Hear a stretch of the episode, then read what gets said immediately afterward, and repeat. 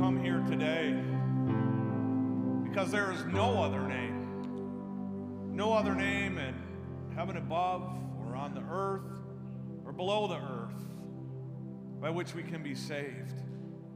And Father, there are many other names that we tend to call out in this world that we put our hope and that we put our trust in. And for that, we ask for your forgiveness. And we pray in this morning as we hear the good news that Jesus is our hope, that we would call out your name and serve your name alone. That we would look to you not only to be our Savior, but that you would also be our Lord, the one that we follow each and every day with all our heart and soul and mind and strength. Because you rose from the grave, you ascended into heaven, and you are King. And one day you will return. And we are so grateful that those of us who have placed our hope and trust in you will be able to live before your throne for all eternity. Thank you, Jesus, for all that you have done for us. And we worship you in this morning and each and every day. We pray these things in Jesus' name. And all God's people said, Amen. You may be seated.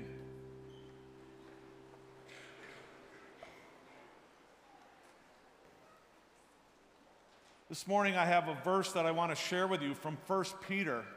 It's found in 1 Peter 1, it's verse 3 and 4. It says this Praise be to God the Father, our Lord Jesus Christ. Peter is coming out hot with a praise. I'm praising God the Father of our Lord Jesus Christ because God, in his great mercy, has given us new birth into a living hope through the resurrection of Jesus Christ from the dead. This is the word of the Lord. Thanks be to God.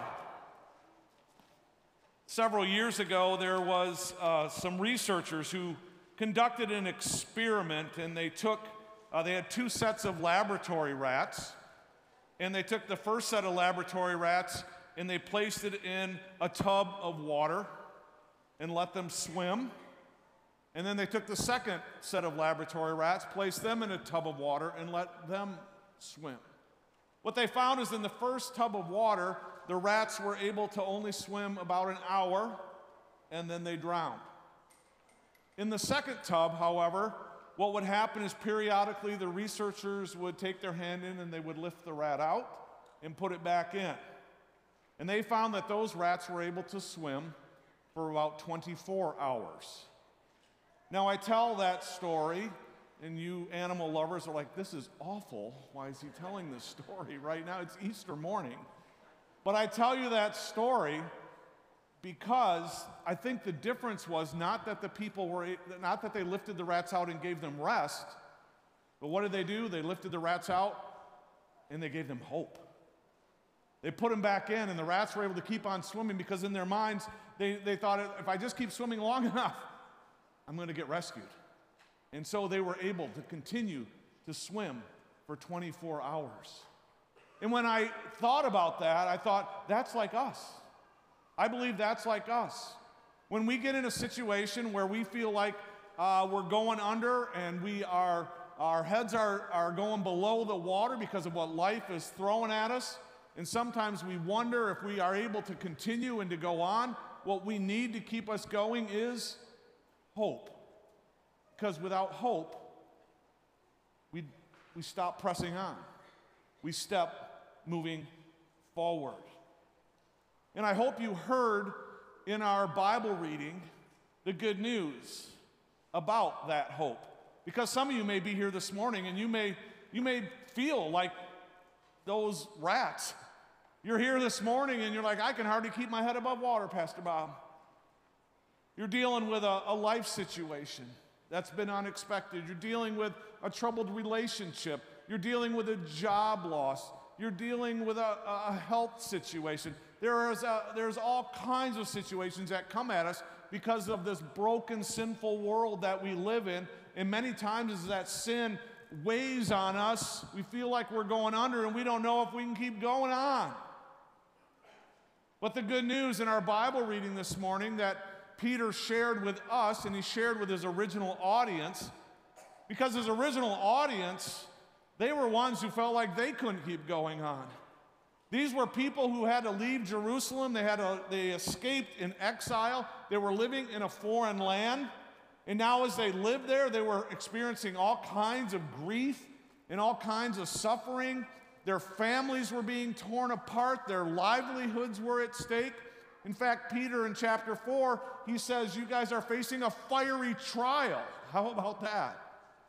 So, to those folks who are going through a fiery trial, maybe that's a word you can identify with this morning. Or maybe you feel like you're, you're going under and you can't keep your head above water.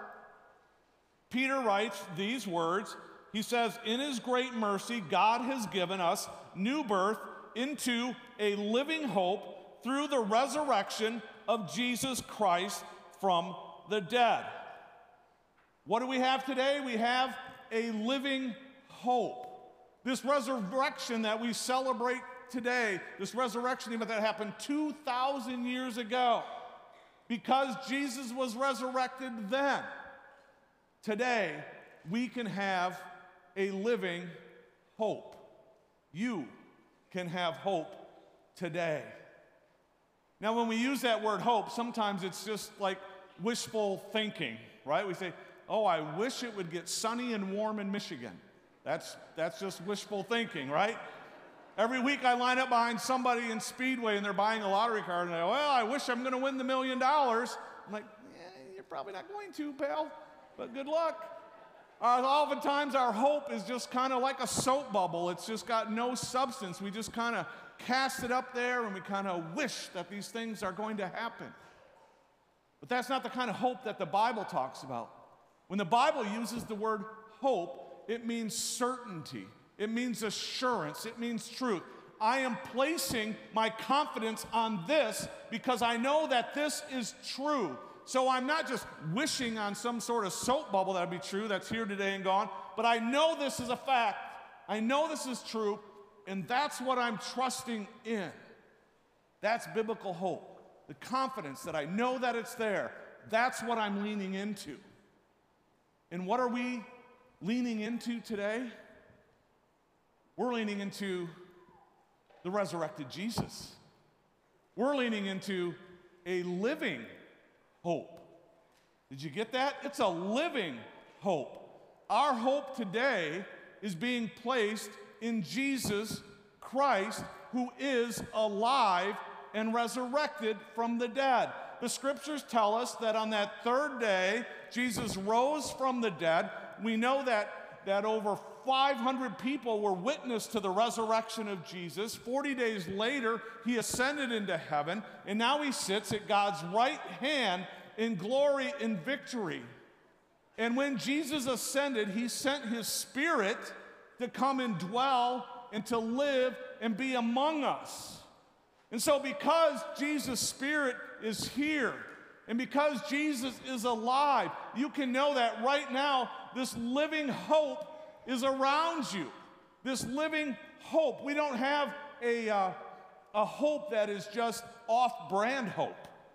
We, you know, we don't have the, uh, the cereal in a bag kind of hope. We have a name brand hope. It's living hope. That's how it's described. It's not just the bland hope, it's living hope. And that hope is in Jesus Christ because he is alive today. Jesus' Spirit is here and among us right now at 1465 Three Mile Road. Walk, three, sorry, Three Mile. All of a sudden, I looked at my parents and I got their address in my head. And I went, Waterside Drive, Hudsonville. But good news, Mom and Dad, Jesus' Spirit is there as well. Because Jesus is alive, His Spirit is with us today in this world, wherever we are at. Jesus is here. He's present with us. And we need to recognize that when because Jesus is here, we can lean into him. Because he's present, right? Jesus is here. He's resurrected from the dead. I have his spirit. So I can lean into Jesus. I can put my hope in him because he's alive. I can say, "Hey Jesus, I need you. Jesus, I need to lean into you. I'm feeling my head's going underwater today, Jesus. I can't make it anymore. I can't take another step forward. I don't know how I'm going to do it. But you know what? I'm going to lean into you. And the Bible tells us that we can lean into this Jesus because he's our living hope. And as we, as we look at the Bible, we see what did Jesus do? He gave sight to the blind. He raised people who were lame, he, he allowed them to walk. The demon possessed, their chains were broken. He raised Lazarus from the dead. And on that glorious third day, he blew out the front end of that stone out of the tomb, and Jesus rose from the dead. And these Bible stories are not just told to us so that we can remember what Jesus did in the past, because our Jesus is the same yesterday, today, and tomorrow. And if Jesus did those things here in the scriptures, you know what? Jesus, who is alive, can do those exact same things today because he is our living hope. That's who Jesus is. And so I want to encourage you to lean into Jesus. If you are here today and you're thinking, man, I just cannot, I just can't move forward. My head's going under. I'm facing that fiery trial. You have hope. Why? Because Jesus is resurrected from the dead. And you can lean into Him. And He can be your living hope. This reminds me a little bit, I, I was thinking about this, and it reminds me of going back to, to uh, elementary school when little Bobby Carroll was in Rosewood Elementary School in Jenison. And there would be that day where uh, it was inclement weather outside or something, and you're like, yeah, indoor recess. And indoor recess, a lot of the, the boys would go down to the gym and we would engage, the third to sixth grade boys would engage in the, the wonderful game of dodgeball or bombardment.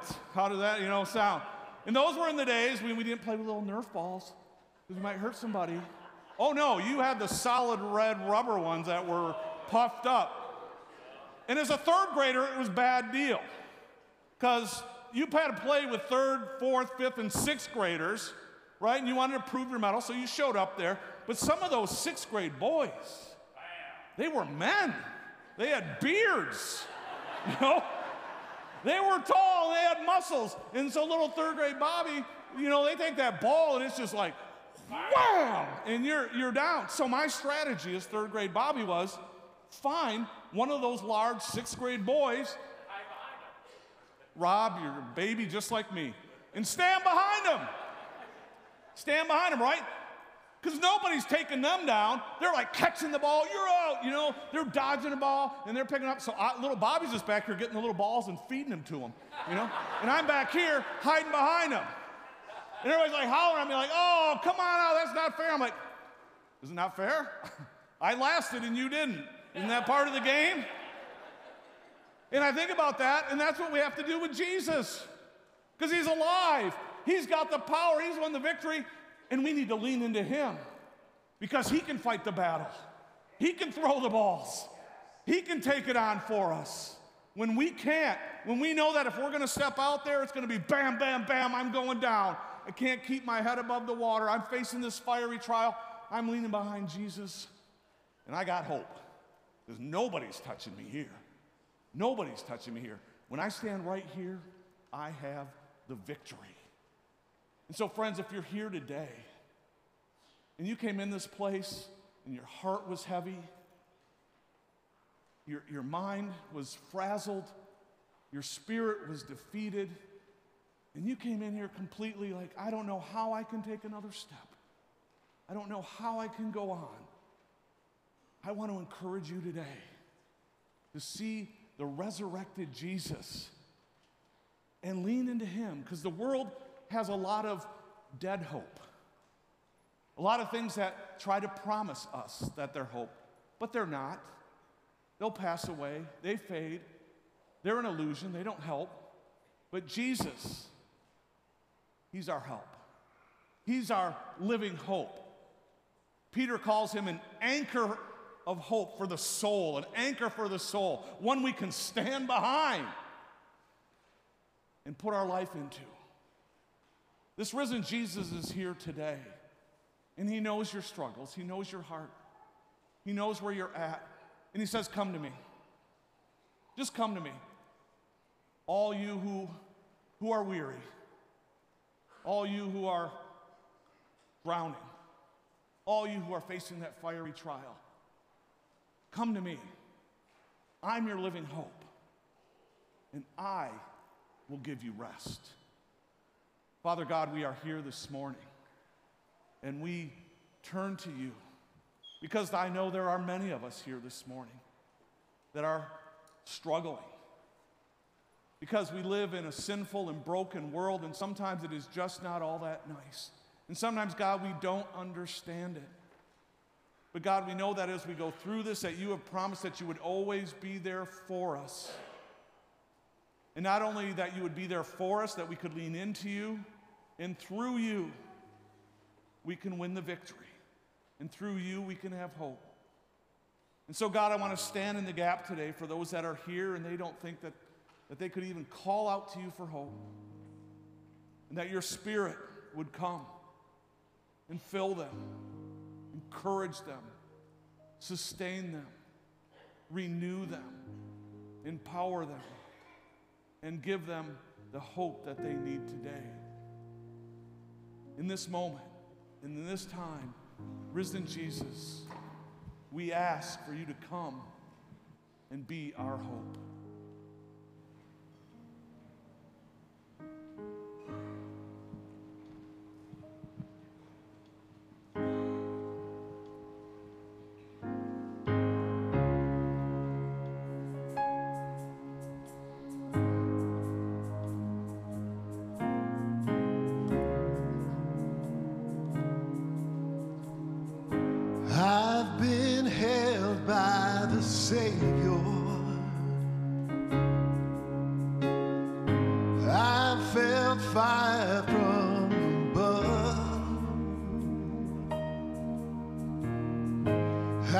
Been down to the river.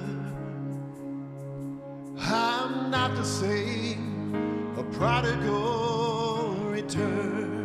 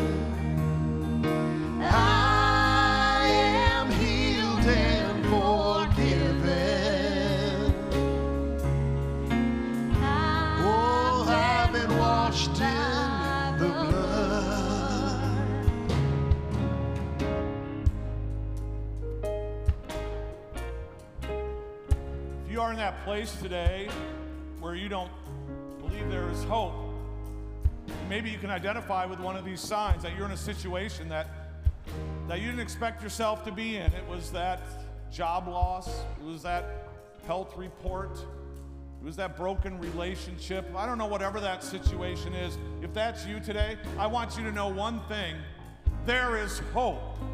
Maybe you are here today and you're thinking about relationships that you have in your life. That marriage relationship is just hanging on by a string, or maybe it's already broken and you don't think it could ever come back together again. Maybe as you look at your, your children, or maybe children, as you look at your parents, you think, how can we ever repair this brokenness that we have between us? If you are here today and you think there is no hope for your relationship, I want you to know one thing there is hope. Maybe you're here today and your struggle is more emotional. You're dealing with anxiety. You're dealing with some depression. Maybe since COVID hit, you haven't been able to get out of the house.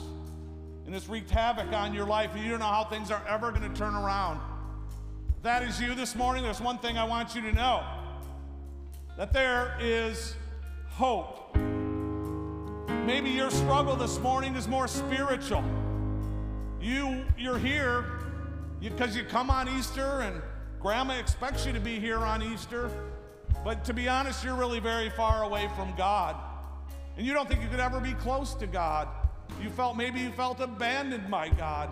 Maybe you feel He is just distant and you don't know what this whole religious thing is all about. I want you to know for you in this morning, there is hope.